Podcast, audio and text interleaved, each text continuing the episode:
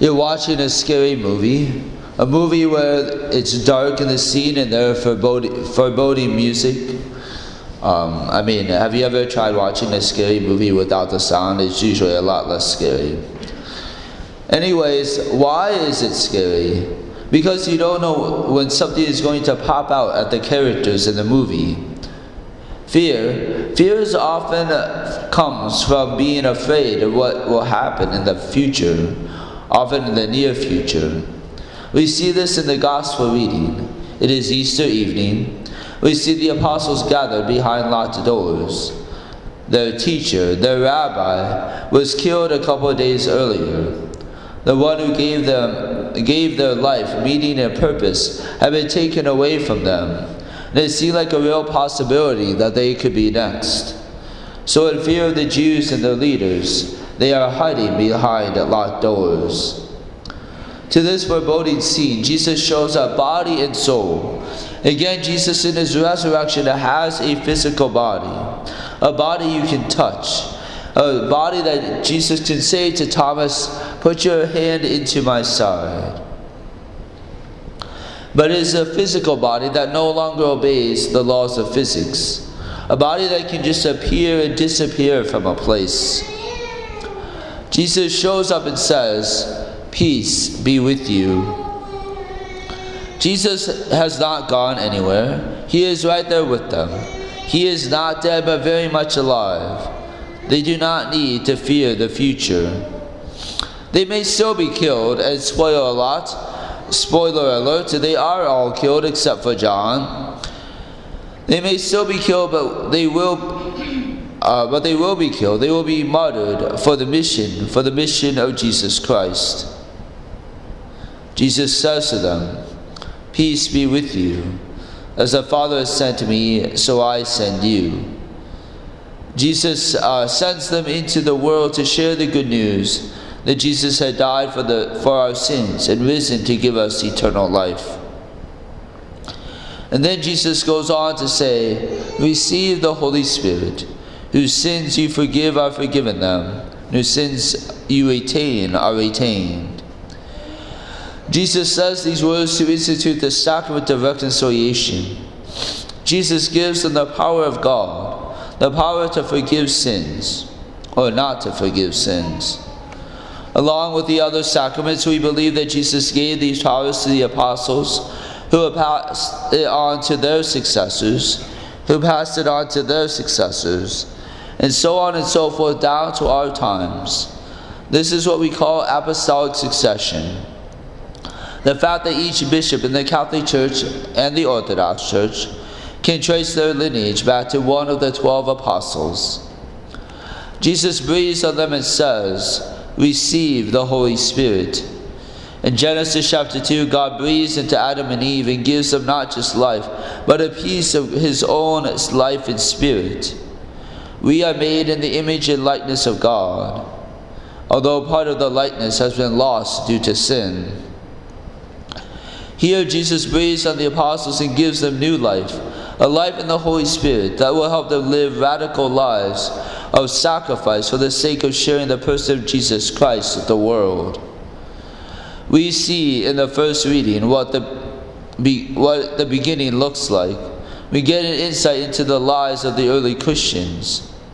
It says, they devoted themselves to the teaching of the apostles to, and to communal life to the breaking of bread, and to the prayers. This verse, Acts chapter 2, verse 42, has become the paradigm for FOCUS and their missionaries. Do we live this way? Do we devote ourselves to learning the teachings of the Catholic Church handed on to us down through the ages, starting with the apostles? Do we spend time as a community are we active in our church community at the parish level, at the diocesan level, at the worldwide level? Do we devote ourselves to the breaking of the bread, to the Eucharist? So, do we come to Mass at least every Sunday and holy days, and possibly even daily Mass every once in a while? Do we spend time in Eucharistic adoration, adoring Jesus in the Blessed Sacrament? We have opportunities for adoration almost every day. And do we pray? Do we pray every day? We should pray before meal prayers. We should pray the rosary. Do we, we should spend time in silent prayer each day, even if it's just three to five minutes. And why should we do this? St. Peter in the second reading reminds us that God the Father, in His great mercy, gave us new hope through the resurrection of Jesus. Because of Jesus' resurrection, we have new hope. Hope that we, like the apostles, can live without fear, that we too are sent on mission. Today is also Divine Mercy Sunday. St. Faustina was a Polish nun that lived between 1905 and 1938. In her visions and prayer, God had invited her uh, to write about His great mercy. St. Faustina emphasized again and again that God's mercy is so infinite and thus so much bigger and deeper than our sin. She would say that if we knew the extent of God's mercy, we would never sin again. You can read her diary. In English, the title is The Diary of St. Maria Faustina Kowalska. I have actually read it. It's a great read. I strongly encourage it. The image she commissioned based on instructions she received from Jesus is the image behind me, the Divine Mercy image. At the bottom it says, Jesus, I trust in you. So as we wrap up the octave of Easter, as we continue to celebrate Jesus' resurrection, we try to live without fear. We try to trust, trust Jesus with our future. We trust that His love and mercy for us will not fail. We trust and know that Jesus has com- commissioned us to be on mission. As our society becomes less and less based on Judeo Christian values, the need to be on mission grows. The need for people to know the love and mercy of Jesus through his, through his resurrection grows. This loss of Judeo Christian values could be a reason to grow in fear. Instead, may it be a reason to grow in our boldness to share the good news of Jesus Christ with others. We have no reason to fear. We have no reason to fear the future. Jesus has already won the war. Humanity has been saved. However, we still need to fight for individual souls, starting with our own. And if we mess up, we are never beyond the infinite mercy of God.